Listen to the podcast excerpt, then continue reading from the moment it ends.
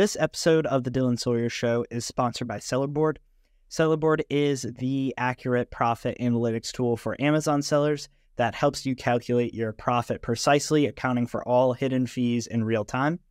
You can monitor your sales, refunds, profits, and other financial KPIs to make better informed decisions. Pricing starts at only 15 bucks a month, and with my code in the description, you can get your first 2 months for free. And there's more. Sellerboard will help you collect more reviews, manage your inventory, get informed about listing changes, uh, optimize your PPC campaigns, and a lot more. Try Sellerboard today. Link in the description it is the accurate profit analytics software. What's up, everyone? Welcome to episode 10 of the Dylan Sawyer Show. Today we have our first reoccurring guest. Welcome back, Nick. Hey, thanks, Dylan. Appreciate uh, you having me back on the pod. Yeah, for sure, man. So we're going to talk about the main thing we're going to be focused on today is your big win as of yesterday. So let the people know what happened. Yeah, so uh, over the last five weeks, I've been under the uh, Section 3 reviews, which, you know, you've seen all over the timelines and Twitter and going through. So um, finally got through that process and uh, happy to report last night I got my first disbursement. So hit that moment of, oh man, I can't buy. And now it's like, all right, am I going to Now get ready to buy. which is awesome, man. So they held your payments for a full five weeks. Mm-hmm. Yeah, that's yep. wild. That would screw over a lot of people I know. Like, you know, like a lot of people are very, very leveraged, and if, if Amazon's not paying for five, six weeks, however long it is, that can really, really throw a wrench in your business. Like, that can be game over if you're super leveraged on credit cards. So, talk us through about how you're kind of looking at Amazon differently now. So from like a risk management point of view, are you still going to be going deep on credit cards, stuff like that, or tell me how your mind's changed on that? Yeah, I mean, it is as you know, unfun as that is, right? It's also put some very valuable lessons of being a business owner. So thinking through, you know, what does your cash flow look like? Uh, do you have a rainy day fund that's in there? I know Chris Potter's talked in, in various forums around, you know, having ten percent of on cash on hand and, and looking at that at, at your business level. That those are the types of things like going through five weeks and having a lot of those credit cards coming through. I was fortunate to have some capital set, uh, set aside for wasn't anticipating this to occur, but to have those different uh, safe gaps that are in there just to just in case it ever occurred. So I, I think that's that's the I would say the second biggest thing, right, is making sure that you have enough of a rainy day fund. And then the, the largest one that I, I kind of took away from that is just prioritizing account health and, you know, having having a service or having having a way to be able to have access to being able to, you know, have advice on how to approach these things. Yeah, that was definitely one of my questions. I'll just go ahead and read out the whole thing. So did you have a law firm or agency hired before you went through this? If you didn't, now that it's over, would you recommend getting one? Yeah, I do. I do have seller basics now. Um, basics I now. didn't. Okay. I didn't at the time, so I did ask a lot of folks in the community, like, "Hey, who are you using? What best ones to get some referrals for that?" And I think that that was super super important, right? Moving forward, I will always have some sort of representation on retainer because you know we, we are playing in, on Amazon's platform, right? So just having that peace of mind um, is is super critical. And I, I, think that's the number one takeaway that I got through going through this experience is just making sure that you have that retainer available so that way if and when I almost want to say when something occurs, you know, you're you're prepared. It, it always will. Like there's gonna be some whether it's section three or what I went through a bunch CSM brand reviews where if you have a couple authenticity complaints sitting on your account, you don't appeal those, they're gonna try and shut down your whole brand. You have to provide invoices for everything you got authenticity complaints on and if you cannot provide good invoices for those, you will not be able to sell that brand again. And I know people who have good invoices and they still aren't able to sell the brand. Like sometimes Amazon is just really strict about stuff like that. So for section three, you didn't have to submit it for specific ASINs. You had to submit it for entire brands. Is that correct? I had to do three different iterations. So the first one was for uh, mislabeled. I didn't have any generic products in my catalog. I did go through as soon as that came through and, and validated that there weren't any that were there. Um, it was a, a mislabeled brand uh, for Dial Soap was the original one, so it provided the invoices for that. That came back, and the response was around, "Hey, now we're we're going to go ahead and um, go after a specific uh, beauty product," and that okay, was so one. This started five weeks ago with the Dial Soap. How long did it take you to reply for the Dial Soap, and how long did it take for them to reply back to your response? I saw a lot of the notifications for Section Three on Twitter, so I, I was pretty quick with it. Like I would say, under 12 hours, I had um, the dial soap, you know, all of the documentation that they provide, and there's been a, a bunch of different um, forums of how to do it on on Twitter that kind of went through it. So um, I went through, submitted the information, and uh, within under 12 hours, I had it back to them. And then after you submitted it to them, how long did it take for them to reply and either deny it or accept it? It was about a week for the first one, and the first one was just a reply saying, "Hey, we're now we're pivoting into a beauty brand, and as part of the beauty brand uh, appeal, we're going to a specific ASIN on a beauty brand. Um, we're going to do the virtual interview. So that that process was was the second piece that I had to complete. Interesting. So as soon as they saw your dial invoices, they just pivoted to beauty. Did they really even mention that once you? No, that's and that was like that's yeah.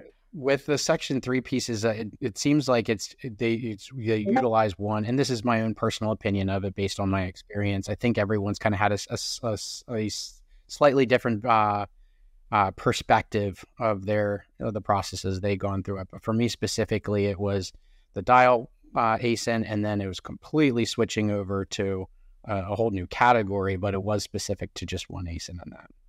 Interesting. So once you get that ASIN submitted for, so you submit your documentation for that beauty, and then what happens after that? Or, or you do the virtual interview. That's what's next. So how long did it take them to schedule that?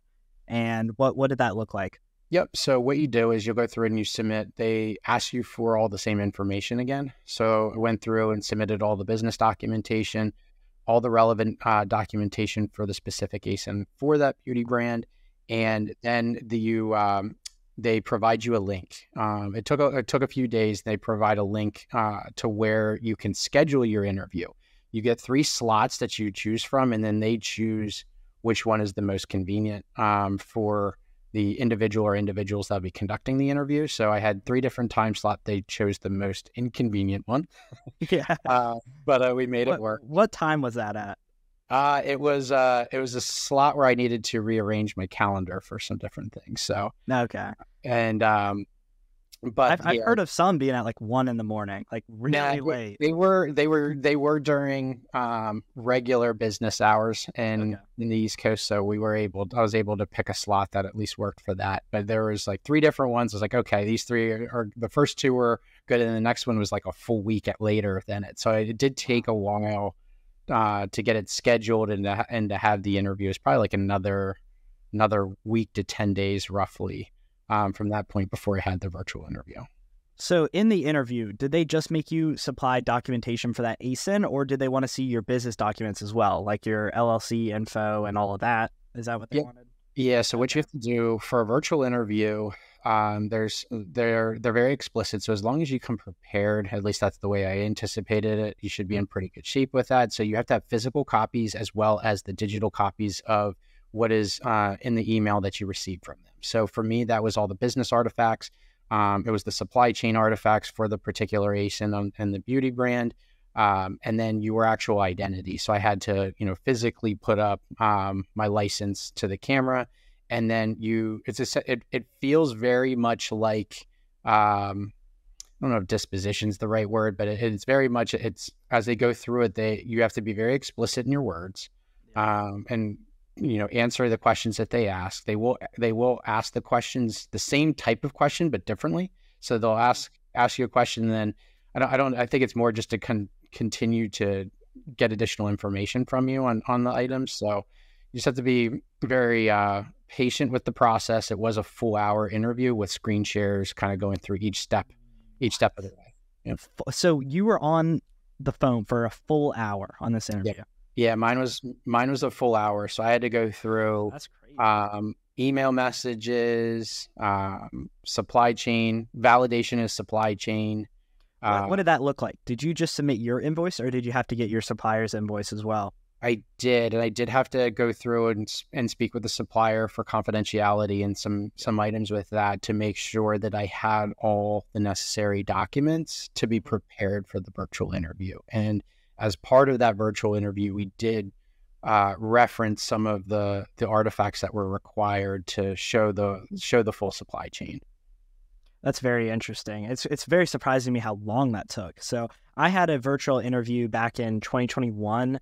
It was later on in the year. So I started my account that year in February, March. Most people, when they sign up for Amazon, they have to do an interview where they show their documentation and all that. We never really had to do that. Not really sure why, but we never had to do that from the start. And then October rolls around to that year, and then we just get an email like, if you don't submit it by this day, you're getting deactivated. And we go to schedule the call and we start to panic a little bit because the closest schedule you can have is past the day where they say that we're going to be deactivated. So we just scheduled it and started praying. And by the time we got on the interview, it was the most easy, fast thing ever. Like the guy, I swear we were off of it in five to six minutes uh, just show. Well, my dad had to show all this info because it's under his account, and he just had to show ID and then like a couple corporate documents, and we were out of there in under five minutes. So it's kind of wild to hear how much longer it took you for this time around, and all the additional information you have to apply with the supply chain and all that. So you made it through the interview. What what happens after the interview? that's the suspenseful part, right? You don't yeah. hear anything for a while. So, um, so did was, you not even get a confirmation that it was like done or something like just nothing after the interview? So after the interview, they did have some requests for additional information, which I provided within probably an hour to two hours after. Um, yeah. So, and then you, and then it, after that, you really don't hear anything. So, um, it was about another full um, now I have to remember the timeline, but so we'll say like another five to seven days roughly. It was it was it was multiple days um, after the virtual interview before I received a response, and then at that point in time, I received the notification um, in my performance notifications that said, "Hey, not enough information." And then that's where they pivoted on to the brand reviews. So they went and they requested for 180 days worth of invoices for five different brands.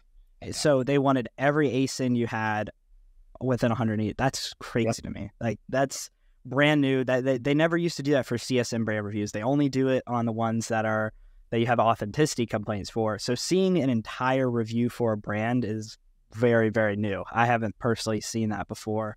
And it's kind of scary because I mean if you do a lot of volume, I know you do a lot of volume in some of those brands, then you have to find a hundred ASINs. Like you have to look at everything you've bought like it makes it very, very difficult to get all that information together. Uh, if you don't mind me ask, how many like orders and stuff did you have to put together? I'm guessing um, hundreds of pages of. It was it was a 260 megabyte archive. So all right, so this will probably be beneficial for for the viewers, right? Because I had to figure this out, right? Because when when oh, they shrinking the file size. Yeah, so I used uh, smallpdf.com. So That's the way that it worked the most effectively is you use the merge capability and then you compress. So if you do it in that sequence, that's going to be the best way. Now, what took me a couple tries to figure out is you need to so emails there's there's a finite amount of size that you can put into an email. It's, it's roughly 20 megabytes. So you have to cut up your invoices so that way they stay under 20 megabytes otherwise it gets kicked back from an email provider. So we had that happen for uh, we were trying to submit a financial review for Amex, and we could not figure out how to get my tax documents submitted. Like it just kept giving us error messages. Mm-hmm. But continue, sorry. Yeah, I was gonna say that that's that's the best way. Like I, I first started with Adobe, and I was like, okay, let me see if I can do this with Adobe. And then they had a seven a seven day free trial where you could up, upgrade to the premium. I guess technically would have worked, but it wasn't very user friendly. So for me, I mean, there's probably other ones that do it, but the one that worked best was small PDF. You just you take all of your invoices, you put them in a, in the respective folders, um, and then you know merge them, compress it, and make sure it's under 20 megs. And that's basically what I did. And then I just used. Uh, so I like to use a lot of the different uh, AI capabilities just to make it easier. So I wrote up a prompt in ChatGPT just to say, hey, this is how I want to structure it make sure it's it's professional going over. And then I just wrote them in with a subject line of one of, and then just continued with it so they could follow the flow. Um, and then that way it was, you know, very explicit that said, hey, these are the types of items because the seller performance team is not going to look at um, a zip archive, which if you send an email that's over the 20, um, you know, if you're using Google as your provider, it's gonna it's gonna attempt to create it as a Google Drive and those then generate links which this this particular seller performance team uh, may be instructed. I'm not really 100% sure to not click on links. So if you're in that position I, I, definitely recommend that you know you you utilize multiple emails, but make it as clear as possible so they can follow the chain of, you know, one through however many emails it takes to uh, to get the submissions over. So one thing I wanted to ask you about, so did you contact any Amazon representatives through like a third party like Twitter or something like that? I see a lot of people trying to escalate their cases through the Amazon seller support Twitter account. And I've also seen people reaching out to random people on LinkedIn that work in the account health range. So I was wondering if you did any of those. I did the exact what you just mentioned there. So I did send DMs over to on the over the Twitter teams to try to escalate it from the internal side. Um, what was the most effective in the beginning is I did send. I, I don't know the exact amount, but it was it was it was a, a lot of uh, DMs via LinkedIn. So just a uh, yeah, pro tip on that: if you're not friends with the particular person, you can add a add a note on the connect. So if you try to if you do a connect with a specific person on LinkedIn, you can add a note, and you have a really explicit amount of uh, space that you can use. So I just try to keep it really succinct. Um, you know, quick question and then ex- exactly what I was looking for. And I sent it out to a ton of people within Amazon, just kind of querying against like, hey, what would be the different ones? Account health and sales reps and directors. So I was able you to tried go. all of that. You tried like sales reps and all that too. Mm-hmm. Yeah, I just changed the different filters with it, just so that way I could get different types of personas. And then same thing, used a, a, a prompt to just filled it in, adjust it for the name and what their function was, so it was a little bit more personalized. And I did actually get one uh, response from uh, from a director, and she was able to connect me with my account team for that. So that at least helped a little bit. Um, ultimately, at the end of the day, I didn't get a whole lot back from my account team specific to the Section Three uh, pieces, but it was it was more just to kind of know that hey, if I needed something or I needed to escalate it, there was at least one person through LinkedIn that I was able to reach out to. That's interesting. That's very good to know for anyone else going through issues. I know someone who was dealing with a drop shipping complaint and reaching out to people on LinkedIn worked very well for them as well. Yeah. So I also, one... I also used Jeff at Amazon too. I forgot about that. So that was the that was the other one. I sent an email there. I didn't get a response to it, but I do know that that's uh that's gonna at least an escalation channel that you can you can utilize if you really need to. For sure. Did you have any authenticity or IP complaints on your dashboard before you received the Section 3? Um, I don't think so. I, I did receive some as they were going through. So what, what I noticed was as soon as I got the Section 3, then I also got IPs for the same brands at the same time, like really? within a within a couple of days of each other. Yeah. So I oh, I had one put up I had one put up against each of them, and then after the virtual interview was was concluded, the IPs resolved themselves because it was an IP for that specific ASIN and the beauty brand. So I started oh. feeling like optimistic. I was like, oh, great. Okay. IPs are rolling off. Maybe I'm going to get a notification. That wasn't how it worked out, but I could at least tell that they were doing some sort of work because the IPs that were associated it started to roll off um, and kind of go from there. Okay, so I didn't know that that you got IPs for those after, and it, it kind of makes sense. The only IP I've ever gotten is a suspected IP complaint it was for a brand that was slightly mislabeled. I'll just say it was Reese's. And it was slight, I don't know what was wrong with it. I got it like nine months after I sold out. So this is another good reason why you should be deleting your SKUs after you're sold out and don't plan on replenishing. That's something I'm taking a lot more seriously nowadays, especially with all the Section 3 stuff going on. Just removing anything I don't plan on selling again. Um, one thing to note, though, is if you remove something and let's say it gets returned or something like that, it'll go straight to stranded. So if you don't want a bunch of stuff in stranded, you need to make sure to leave up some of those SKUs that you sold recently. But other than that, it's definitely smart to be deleting those listings once you're done. You don't want anything to be on your account for pretty much no reason. Once you're sold out, you shouldn't have any compliance issues or anything like that.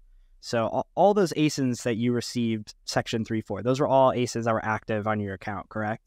Yeah, they were active. I think if I, the only one that I, in hindsight, I probably, if from the very beginning, I probably kicked it off was the original dial. So that yeah. that was an active product at the time. So there wasn't really much that I could do there. Um, but definitely a takeaway. Like I'm going to be much more conservative in the types of listings that I have on there, um, just to make sure that you know the account's healthy from here on out. For sure. One thing I wanted to dive a little bit deeper on is you talking to your supplier about getting your supplier's invoice. So how did you approach them to do that? Because I see a lot of people who are very like afraid to do that. They don't want to burn the relationship or anything. So did that burn your relationship with that supplier, or are you able, still able to place orders with them and work with them? No, still still able to work with them. I think that it's just being transparent about it. But it, I mean, anytime you're just know like, hey, if you're gonna you're willing to go into a confidentiality or or one of those types of agreements just know what you're signing up for. For me specifically, you know, it, it made sense, right? It's the account health. I wanted to make sure that I was able to do it, and I was fortunate enough that the supplier was willing was willing to do that. And I, I think that's actually going to be like another takeaway, right? Looking to get more into wholesale next year. Mm-hmm. And I, I, think that's if I, will be one of the things to as I'm vetting suppliers is to have those conversations up front. Is that something that they're willing willing to do? And if you lose an account or a few accounts as a result of that, in my mind, like that's that's okay. I'd rather have the peace of mind of knowing, hey, if I'm going to need to represent myself from a represent the business from an account health perspective, I know I have someone that is a supplier that you know is legit, is willing to work work with us to to go through it, and it's it's just a sound business model moving forward. So Uh, that's definitely a, a, takeaway. I didn't talk about it as a key one before, but just as we're talking and reflecting on it, it makes a lot of sense to have those conversations. 100% agree with that. And that's something I haven't done before personally, but I definitely want to reach out to some of these distributors. Actually, one distributor told me that they would but it's one that works very closely with brands and stuff. So it kind of makes sense that they'd be willing to do that. But I definitely am going to spark up that conversation with some of my other distributors in case it ever comes down to that. Because if they don't want to help you out with that documentation, you're kind of screwed. So, mm-hmm. yeah. So let's talk a little bit more about Seller Basics. So, did they help you out in the appeals in any way, or did you sign them up after you were successfully done with? I, I signed up after I was the initial start of it. I didn't have, you know, a 72 hour notice or a suspension on my account. Um, I was still able to sell. I just wasn't able to disperse. Were you able uh, to list and do new shipments? I could do I could do uh, new FBM items. Technically, I, I learned after the fact that I, I was able to do FBA as well. But um, when it doesn't really make sense to send stuff in. It it, it, it didn't because it, the this was part of the contingency planning that I was kind of doing behind the scenes in my head, right? Like if yeah. if something went south, do I really want to have a whole bunch of inventory checked into Amazon and you know have to deal with that? So I started started making sure to send everything um, home, make sure I had it all set up there. So I, I pivoted over to FBM for what I could withstand from a capital perspective how much is Seller uh, Basics a month? So I, I talked to them some at Amazon United. I also talked to Seller Candy. I think that's another one that provides a similar service. I watched Seller Basics presentation, and they seem like they really know what they're doing. So how how much do they charge monthly? I, am definitely gonna be signing up for one of these services after this call.